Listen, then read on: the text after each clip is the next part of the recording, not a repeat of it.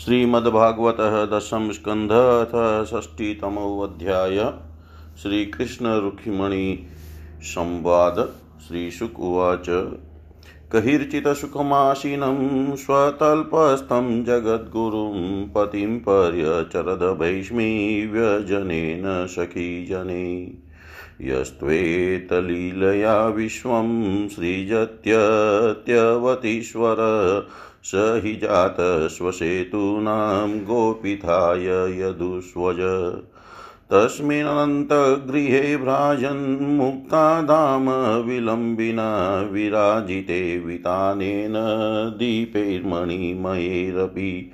मल्लिकादामभिः पुष्पे द्विरे फकुलनादितै जालरन्ध्रप्रविष्टैश्च गोभिश्चन्द्रमसौ मलै पारिजातवनामोद वायुनो ध्यानशालिना धूपैर्गुरुजैराजञ्जालरन्ध्रविनिर्गतै पयफेन निभे शुभ्रे पर्यङ्के कशिपुत्तमे उपतस्ते सुखासीनं जगतामीश्वरं पतिम्। वालव्यजन्नमादाय रत्नदण्डं सखीकरात् तेन विजयति देवी उपासा चक्र ईश्वरम् सोपाच्युतं क्वणयति मणिनुपुराभ्यां रेजेऽङ्गुलीयवलयव्यजनाग्रहस्था वस्त्रान्तगूढकुचकुङ्कुमशोणहार भाषानितम्बधृत्या च परार्घ्यकाञ्चया तामरूपिणीं श्रियम् अनन्यगतिं निरीक्षय या लीलया धृततनोरनुरूप रूपा प्रीतश्यमन्नलककुण्डलनिष्ककण्ठ वक्त्रो लसस्मितं सुधां हरिरा बभाषे श्रीभगवानुवाच।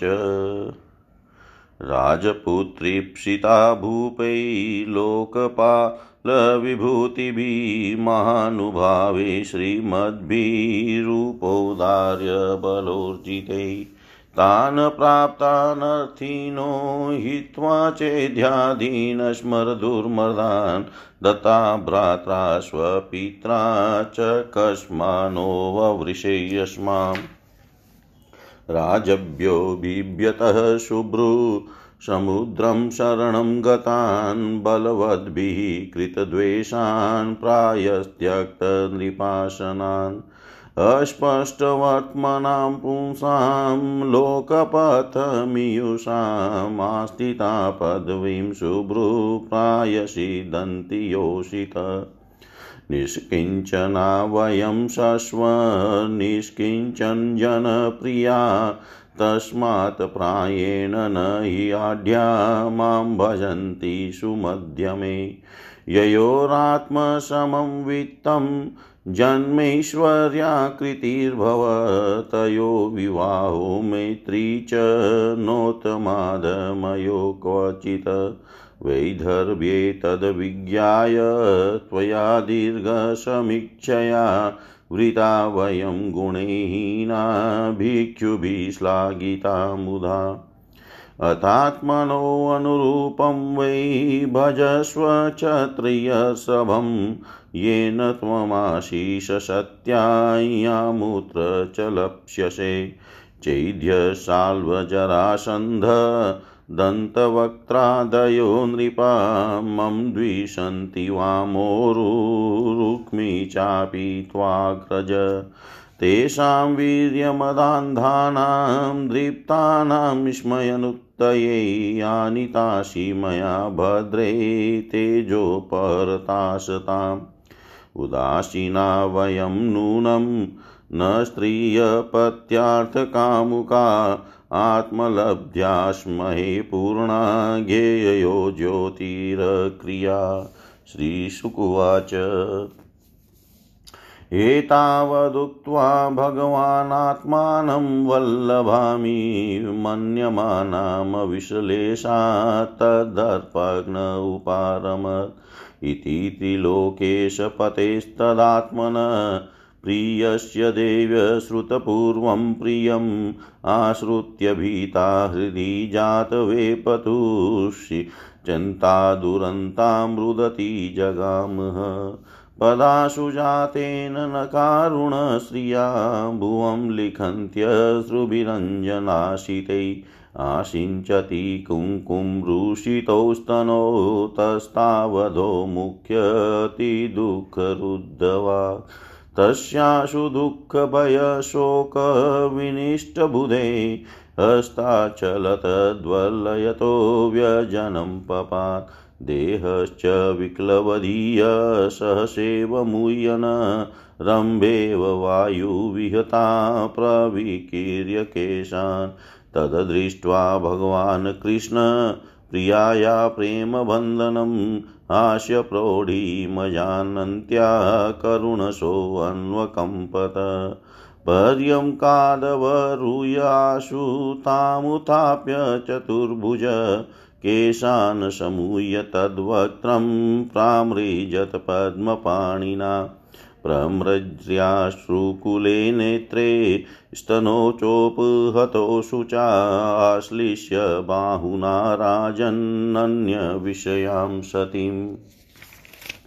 सान्त्वयामाश सान्त्वज्ञ कृपया कृपणां प्रभु हास्यप्रौढ प्रौढीभ्रमचितां तदर्दां सतां गति श्रीभगवानुवाच।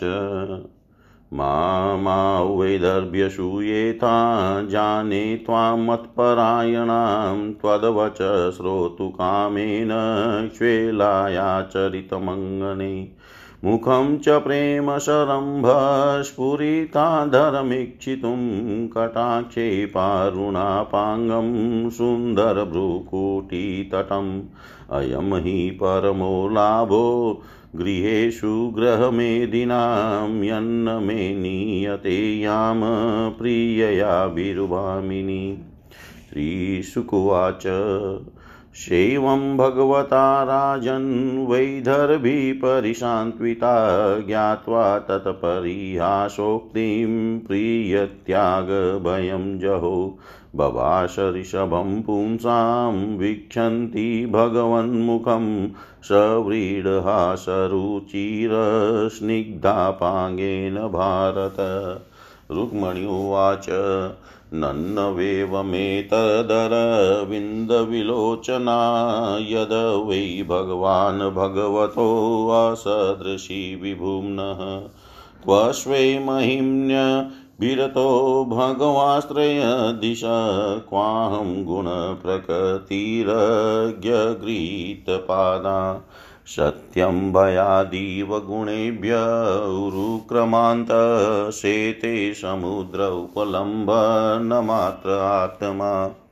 नित्यं कदिन्द्रियगणे कृतविग्रहस्त्वं त्वत्सेवके नृपपदं विदूतं तमोन्धनम् त्वत्पादपद्ममकरन्दजुषां मुनीनां वत्मा स्फुटं नृपशुभिननु दुर्विभाव्यं यस्मादलौकिकमिवेहितमीश्वरस्य भूमं स्तवेहितमतोऽनुये भवन्तम्। निष्किञ्चनो ननु भवान्न यतोऽस्ति किञ्चिद यस्मै बलिं बलिभुजोऽपि हरन्त्यजाद्या। न त्वामविदन्त्य सूत्रिपोऽन्तकमाडयन्तान्धा प्रेष्टो भवान् बलिभुजामपि तेऽपि तुभ्यम्। त्वं वै समस्तपुरुषार्थमयफलात्मा यद्वाञ्छया सुमतयो विसृजन्ति कृत्सनम्। तेषां विभो समुचितो भवत समाज पुंसस्त्रियाश्च रतयो सुदुःखिनोर्न त्वं न्यस्तदण्डमुनिभिगदितानुभा आत्मात्मदश जगतामिति मे वृतोषि हित्वा भवद्भ्रुव उदिरितकालवेगध्वस्ताशिशोऽब्जभवना कपतीन कुतोऽन्ये जाड्यं वचस्तव गदाग्रजयस्तु भूपान् विद्राव्यसाङ्गनीनदेन जहतमा त्वम् सिंहो यथाश्वबलिमीश पशून् स्वभागं तेभ्यो भयाद यदुदधिं शरणं प्रपन्न। यद्वाञ्छया नृपशिखामणयोऽङ्गवेण्यजायन्त नाहुषगयादय एके एके पत्यम् राज्यं विसृज्य विविशूर्वनम् अम्बुजाक्ष सीदन्ति ते अनुपदवीं तया स्थिताः किम् कान्त्यं श्रयेत तव पादसरोजगन्धम् आग्राय शनमुखरितं जनतापवर्गम्। लक्ष्म्यालयं त्वविगणय गुणालयस्य मत्र्यासदोरुभयमतविभक्तदृष्टि त्वं त्वानुरूपं भजं जगतामधीश। मात्मानमत्र च परत्र च कामपूरम्। श्यान्मे त्वाङ्घ्रिरणं श्रीतिभिब्रह्मन्त्या यो वै भजन्तमुपयात्य नृतापवर्ग। तस्याशूरच्युतनृपा भवतोपदिष्टा। स्त्रीणां गृहेषु खर्गोष्वविडालभृत्या यत्कर्णमूलमरिकर्षणनोपयायाद्युष्मत्कथामृडवीरिञ्च सभासु गीता त्वकशमश्रुरोमणखकेशपि न ध्वमन्तमाशास्तितरक्त शास्तिरक्तकृमिविटककफपितवातं जीवच्चमं भजति कान्तमतिर्विमूढा या ते पदाब्जमकरन्दमजिघ्रति स्त्री। अस्त्वम्बुजाक्ष मम ते चरणानुराग, आत्मनरतस्य मयि चानति रिक्तदृष्टै।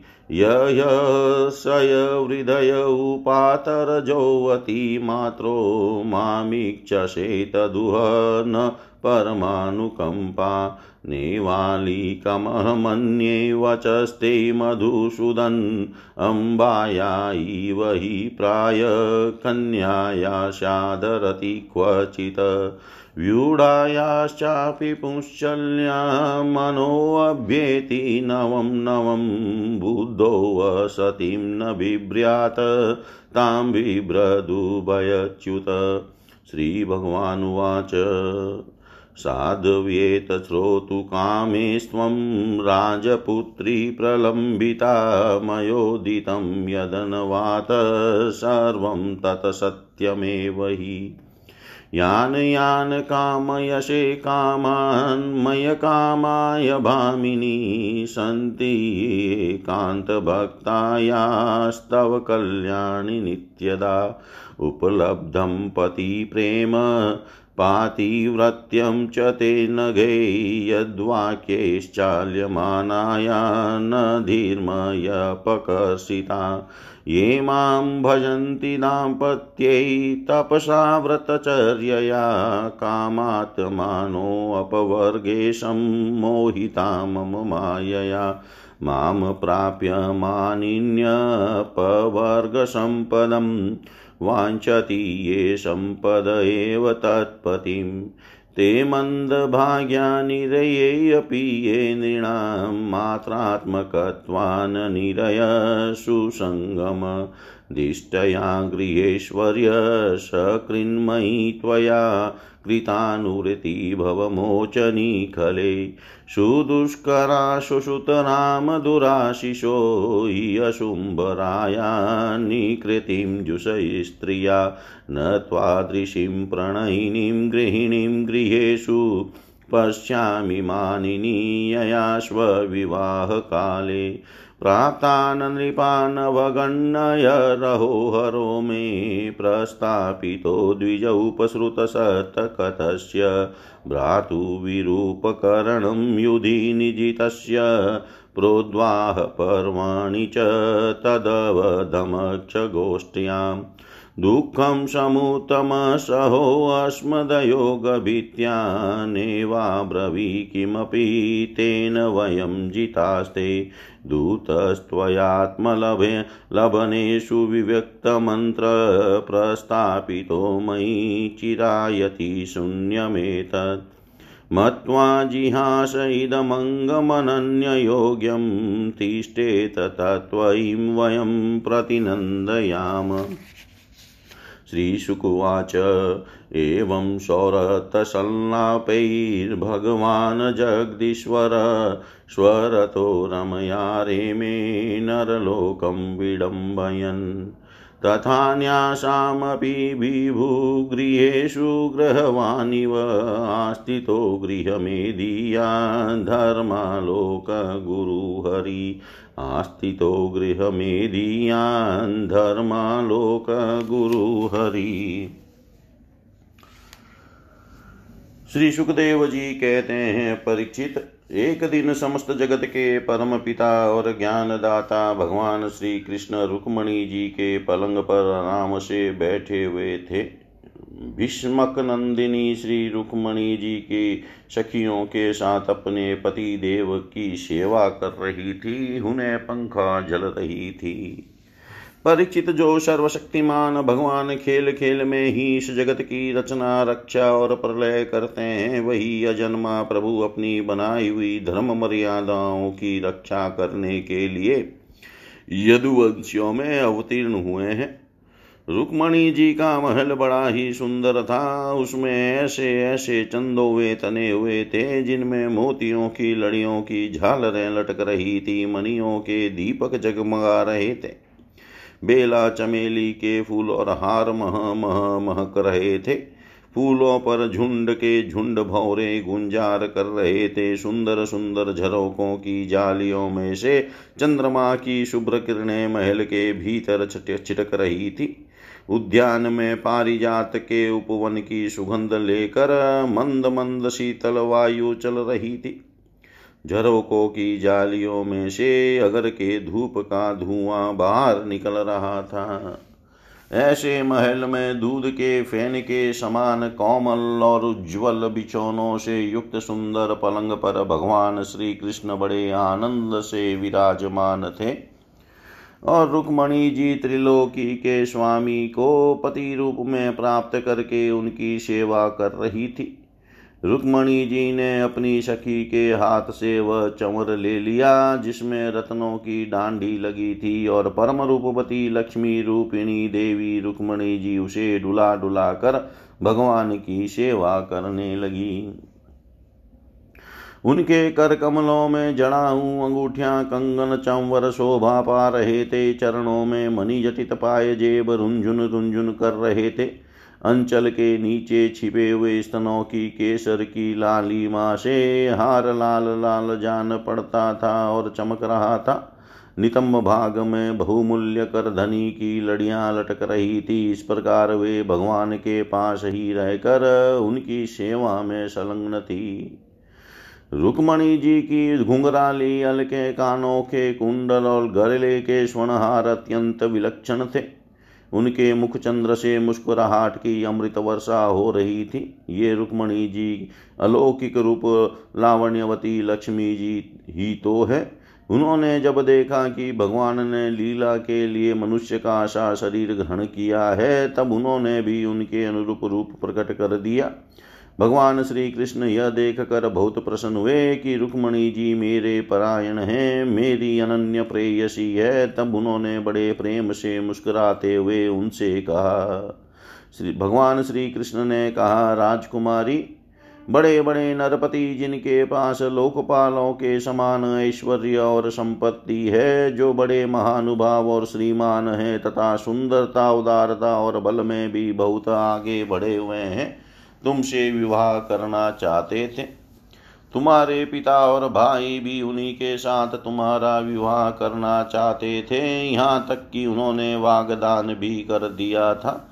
शिशुपाल आदि बड़े बड़े वीरों को जो कामोन्मत होकर तुम्हारे याचक बन रहे थे, तुमने छोड़ दिया और मेरे जैसे व्यक्ति को जो किसी प्रकार तुम्हारे समान नहीं है, अपना पति स्वीकार किया, ऐसा तुमने क्यों किया?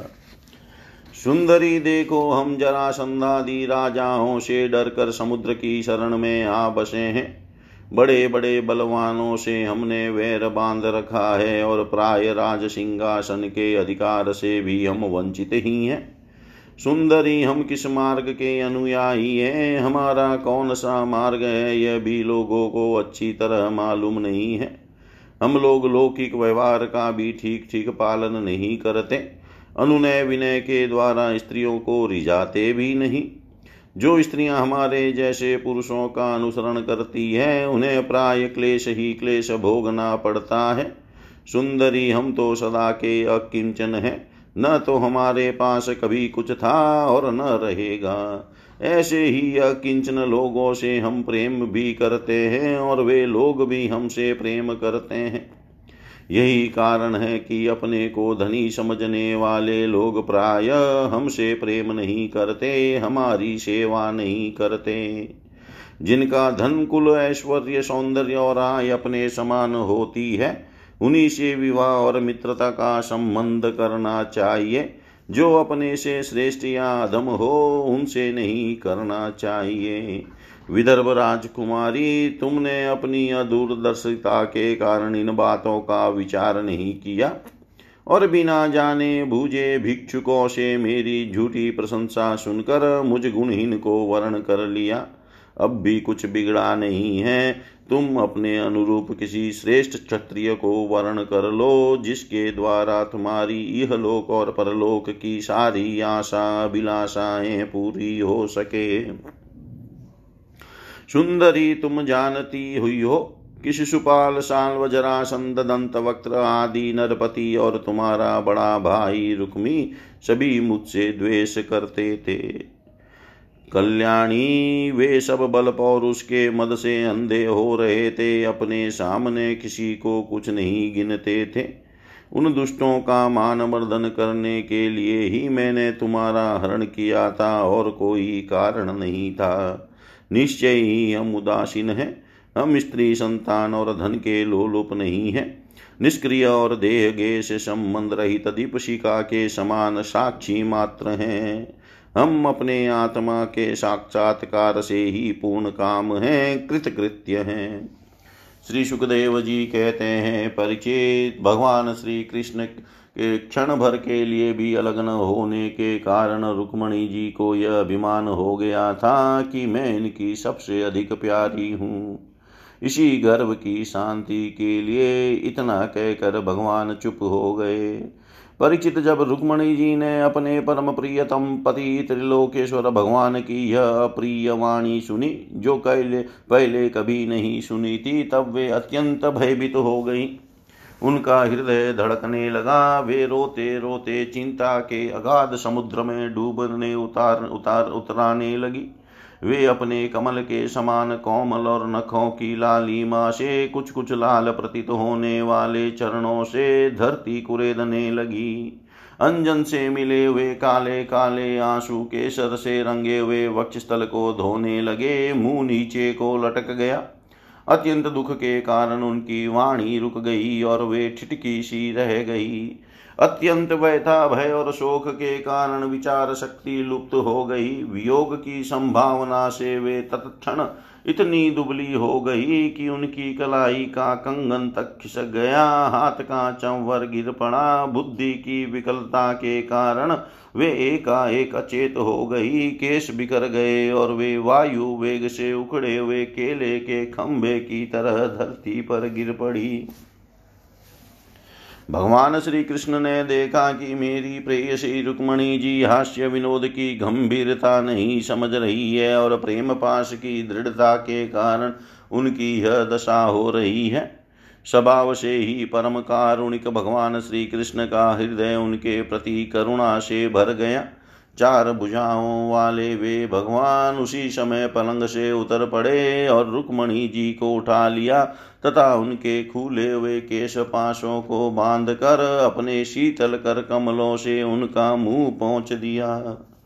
भगवान ने उनके नेत्रों के आँसू और शोक के आंसुओं से भीगे हुए स्तनों को पहुंचकर अपने प्रति अनन्य प्रेम भाव रखने वाली उन सती रुक्मणी जी को बाहों में भरकर छाती से लगा लिया।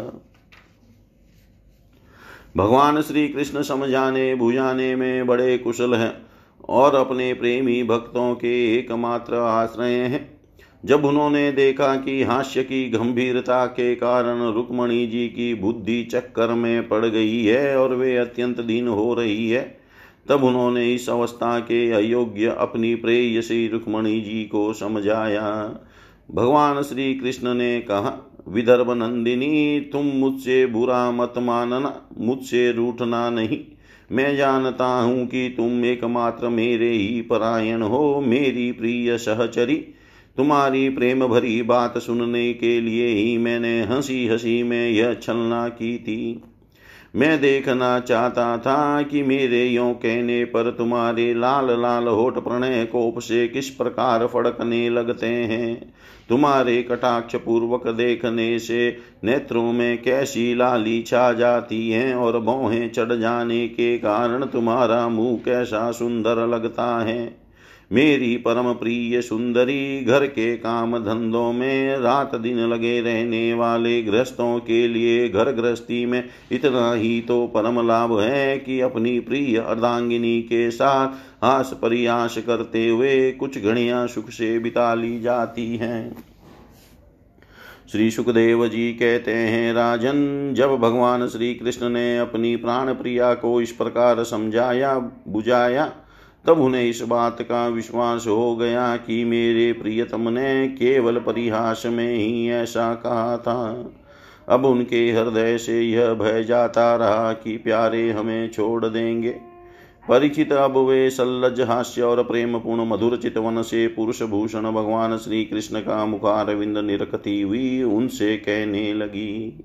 रुक्मणी जी ने कहा कमल नयन आपका यह कहना ठीक है कि ऐश्वर्य आदि समस्त गुणों से युक्त अनंत भगवान के अनुरूप मैं नहीं हूँ। आपकी समानता मैं किसी प्रकार नहीं कर सकती। कहाँ तो अपनी अखंड महिमा में स्थित तीनों गुणों के स्वामी तथा ब्रह्मा आदि देवताओं से सेवित आप भगवान? और कहाँ तीन गुणों के अनुसार स्वभाव रखने वाली गुणमयी प्रकृति में जिसकी सेवा कामनाओं के पीछे भटकने वाले अज्ञानी लोग ही करते हैं। भला मैं आपके समान कब हो सकती हूँ? स्वामी न आपका यह कहना भी ठीक ही है कि आप राजाओं के भय से समुद्र में आ छिपे हैं, परंतु राजा शब्द का अर्थ पृथ्वी के राजा नहीं, तीनों गुण रूप राजा हैं। मानो आप उन्हीं के भय से अंतकरण रूप समुद्र में चैतन्य घन अनुभूति स्वरूप आत्मा के रूप में विराजमान रहते हैं। इसमें संदेह नहीं कि आप राजाओं से वैर रखते हैं, परंतु वे राजा कौन हैं? यही अपनी दुष्ट इंद्रियाँ। इनसे तो आपका वैर है ही। और प्रभु, आप राज सिंहासन से रहित हैं, यह भी ठीक ही है। क्योंकि आपके चरणों की सेवा करने वालों ने भी राजा के पद को घोर अज्ञानांधकार समझकर दूर से ही दुत्कार रखा है। फिर आपके लिए तो कहना ही क्या है? आप कहते हैं कि हमारा मार्ग स्पष्ट नहीं है तो हम लौकिक पुरुषों जैसा आचरण भी नहीं करते। यह बात भी निसंदेह सत्य है। क्योंकि जो ऋषि मुनि आपके पाद पद्मों का मकरंद रस सेवन करते हैं, उनका मार्ग भी अस्पष्ट रहता है और विषयों में उलझे हुए नर पशु उसका अनुमान भी नहीं लगा सकते। और हे अनंत, आपके मार्ग पर चलने वाले आपके भक्तों की भी चेष्टताएँ चेष्टाएँ जब प्राय अलौकिक ही होती है। तब समस्त शक्तियों और ऐश्वर्यों के आश्रय, आपकी चेष्टाएँ अलौकिक हो, इसमें तो कहना ही क्या है? आपने अपने को अकिंचन बतलाया है, परंतु आपकी अकिंचनता दरिद्रता नहीं है। उसका अर्थ यह है कि आपके अतिरिक्त और कोई वस्तु न होने के कारण आप ही सब कुछ हैं। आपके पास रखने के लिए कुछ नहीं है। परंतु जिन ब्रह्मादि देवताओं की पूजा सब लोग करते हैं, भेंट देते हैं, वे ही लोग आपकी पूजा करते रहते हैं। आप उनके प्यारे हैं और वे आपके प्यारे हैं। आपका यह कहना भी सर्वथा उचित है कि धनाढ़ लोग मेरा भजन नहीं करते। जो लोग अपनी धनाढ़ता के अभिमान से अंधे हो रहे हैं और इंद्रियों को तृप्त करने में ही लगे हैं वे न तो आपका भजन सेवन ही करते और न तो यह जानते हैं कि आप मृत्यु के रूप में उनके सिर पर सवार हैं। जगत में जीव के लिए जितने भी वांछनीय पदार्थ हैं, धर्म, अर्थ, काम, मोक्ष, उन सब के रूप में आप ही प्रकट हैं। आप समस्त वृत्तियों, प्रवृत्तियों, साधनों, सिद्धियों और शादियों के फल स्वरूप हैं। विचारशील पुरुष आपको प्राप्त करने के लिए सब कुछ छोड़ देते हैं। भगवान उन्हीं विवेकी पुरुषों का आपके साथ संबंध होना चाहिए। जो लोग स्त्री पुरुष के सहवास से प्राप्त होने वाले सुख या दुख के वशीभूत हैं, वे कदापि आपका संबंध प्राप्त करने के योग्य नहीं है। यह ठीक है कि भिक्षुकों ने आपकी प्रशंसा की है। परंतु किन भिक्षुकों ने, उन परम शांत सन्यासी महात्माओं ने आपकी महिमा और प्रभाव का वर्णन किया है, जिन्होंने अपराधी से अपराधी व्यक्ति को भी दंड न देने का निश्चय कर लिया है।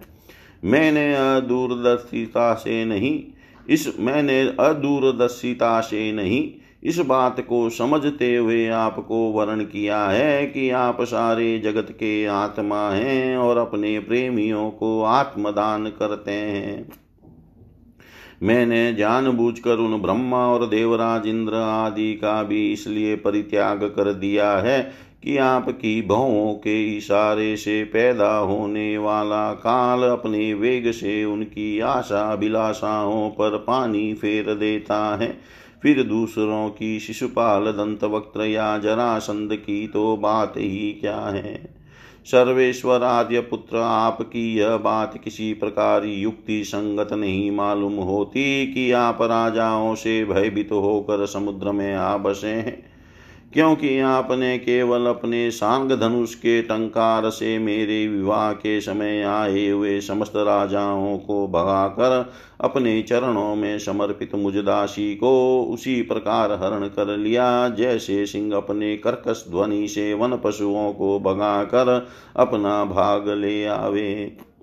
कमल नयन आप कैसे कहते हैं कि जो मेरा अनुसरण करता है, उसे प्राय कष्ट ही उठाना पड़ता है। प्राचीन काल के अंग पृथु भरत ययाति और गय आदि जो बड़े बड़े राजरेजेश्वर अपना अपना एक छत्र साम्राज्य छोड़कर आपको पाने की अभिलाषा से तपस्या करने वन में चले गए थे, वे आपके मार्ग का अनुसरण करने के कारण क्या किसी प्रकार का कष्ट उठा रहे हैं? आप कहते हैं कि तुम और किसी राजकुमार का वर्ण कर लो। भगवान, आप समस्त गुणों के एकमात्र आश्रय हैं। बड़े बड़े संत आपके चरण कमलों की सुगंध का बखान करते रहते हैं। उसका आश्रय लेने मात्र से लोग संसार के पाप ताप से मुक्त हो जाते हैं। लक्ष्मी सर्वदा उन्हीं में निवास करती है। फिर आप बतलाइए कि अपने स्वार्थ और परमार्थ को भली भांति समझने वाली ऐसी कौन सी स्त्री है, जिसे एक बार उन चरण कमलों की सुगंध सुगने को मिल जाए और फिर वह उनका तिरस्कार करके ऐसे लोगों को वर्ण करे, जो सदा मृत्यु रोग, जन्म जरा आदि भयों से युक्त है। कोई भी बुद्धिमती स्त्री ऐसा नहीं कर सकती। प्रभु आप सारे जगत के एकमात्र स्वामी हैं। आप ही श्लोक और परलोक में समस्त आशाओं को पूर्ण करने वाले एवं आत्मा हैं। मैंने आपको अपने अनुरूप समझ कर ही वर्ण किया है। मुझे अपने कर्मों के अनुसार विभिन्न योनियों में भटकना पड़े। इसकी मुझको परवाह नहीं है। मेरी एकमात्र अभिलाषा यही है कि मैं सदा अपना भजन करने वालों का मिथ्या संसार भ्रम निवृत्त करने वाले तथा उन्हें अपना स्वरूप तक दे डालने वाले आप परमेश्वर के चरणों की शरण में रहूँ।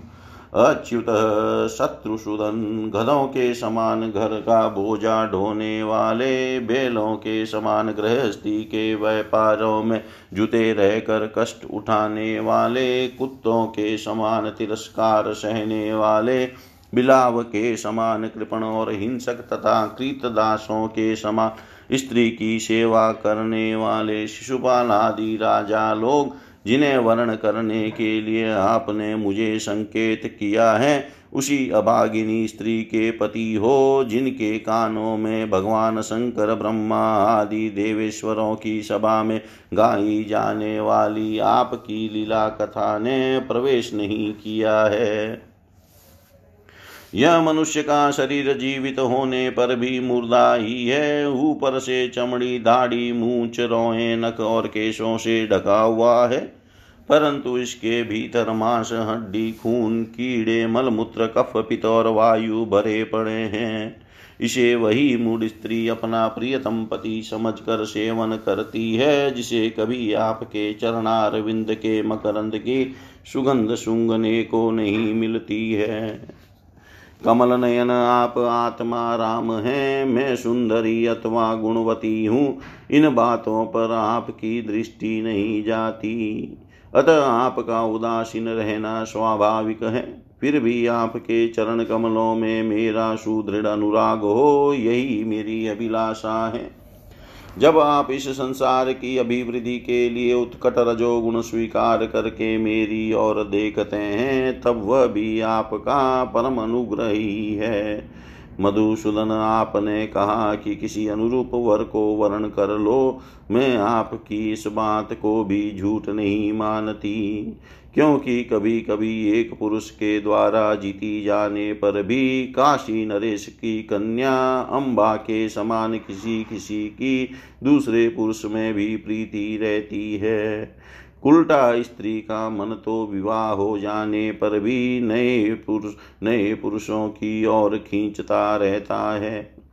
बुद्धिमान पुरुष को चाहिए कि वह ऐसी उल्टा स्त्री को अपने पास न रखे, उसे अपनाने वाला पुरुष लोक और परलोक दोनों के खो बैठता है, उभय भ्रष्ट हो जाता है। भगवान श्री कृष्ण ने कहा साध्वी राजकुमारी यही बातें सुनने के लिए तो मैंने तुमसे हँसी हँसी में तुम्हारी वंचना की थी, तुम्हें छकाया था। तुमने मेरे वचनों की जैसे व्याख्या की है, वह अक्षरशः सत्य है। सुंदरी तुम मेरी अनन्य प्रेयसी हो, मेरे प्रति तुम्हारा अनन्य प्रेम है तुम मुझसे जो जो अभिलाषाएँ करती हो, वे तो तुम्हें सदा सर्वदा प्राप्त ही है। और यह बात भी है कि मुझसे की हुई अभिलाषाएँ सांसारिक कामनाओं के समान बंधन में डालने वाली नहीं होती, बल्कि वे समस्त कामनाओं से मुक्त कर देती है। पुण्यमयी प्रिय, मैंने तुम्हारा पति प्रेम और पातिवृत्य भी भली भांति देख लिया। मैंने उल्टी सीधी बात कह कर तुम्हें विचलित करना चाहा था परंतु तुम्हारी बुद्धि मुझसे तनिक भी इधर उधर न हुई। प्रिय, मैं मोक्ष का स्वामी हूँ, लोगों को संसार सागर से प्रापार करता हूँ। जो सकाम पुरुष अनेक प्रकार के व्रत और तपस्या करके दाम्पत्य जीवन के विषय सुख की अभिलाषा से मेरा भजन करते हैं, वे मेरी माया से मोहित हैं। मानिनी प्रिय, मैं मोक्ष तथा संपूर्ण संपदाओं का आश्रय हूँ, अधीश्वर हूँ, मुझ परमात्मा को प्राप्त करके भी जो लोग केवल विषय सुख के साधन संपत्ति की ही अभिलाषा करते हैं, मेरी पराभक्ति नहीं चाहते, वे बड़े मंदभागी हैं। क्योंकि विषय सुख तो नरक में और नरक के ही समान शुकर कुकर आदि योनियों में भी प्राप्त हो सकते हैं परंतु उन लोगों का मन तो विषयों में ही लगा रहता है, इसलिए उन्हें नरक में जाना भी अच्छा जान पड़ता है। गृहेश्वरी गृहेश्वरी प्राण प्रिय यह बड़े आनंद की बात है कि तुमने अब तक निरंतर संसार बंधन से मुक्त करने वाली मेरी सेवा की है। दुष्ट पुरुष ऐसा कभी नहीं कर सकते। जिन स्त्रियों का चित दूषित कामनाओं से भरा हुआ हो, है और वे जो अपनी इंद्रियों की तृप्ति में ही लगी रहने के कारण अनेकों प्रकार के छल छंद रचती रहती हैं, उनके लिए तो ऐसा करना और भी कठिन है। मानिनी, मुझे अपने घर भर में तुम्हारे समान प्रेम करने वाली भार्या और कोई दिखाई नहीं देती। क्योंकि जिस समय तुमने मुझे देखा न था, केवल मेरी प्रशंसा सुनी थी। उस समय भी अपने विवाह में आए हुए राजाओं की उपेक्षा करके ब्राह्मण के द्वारा मेरे पास गुप्त संदेश भेजा था।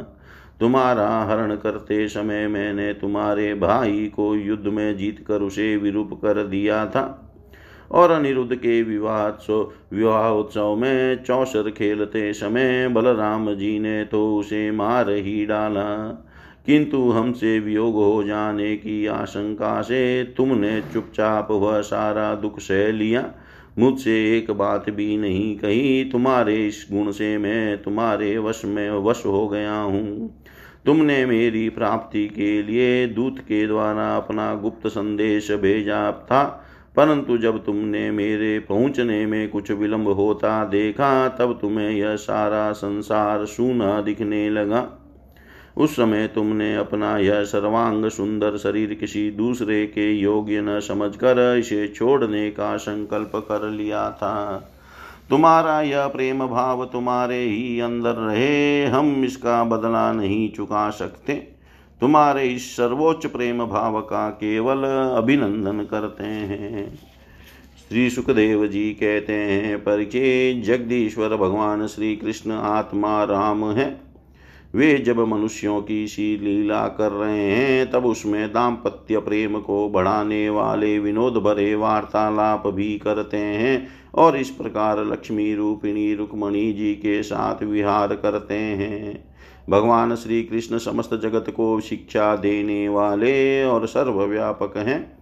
वे इसी प्रकार दूसरी पत्नियों के महलों में भी गृहस्थों के समान रहते और गृहस्थोचित धर्म का पालन करते थे।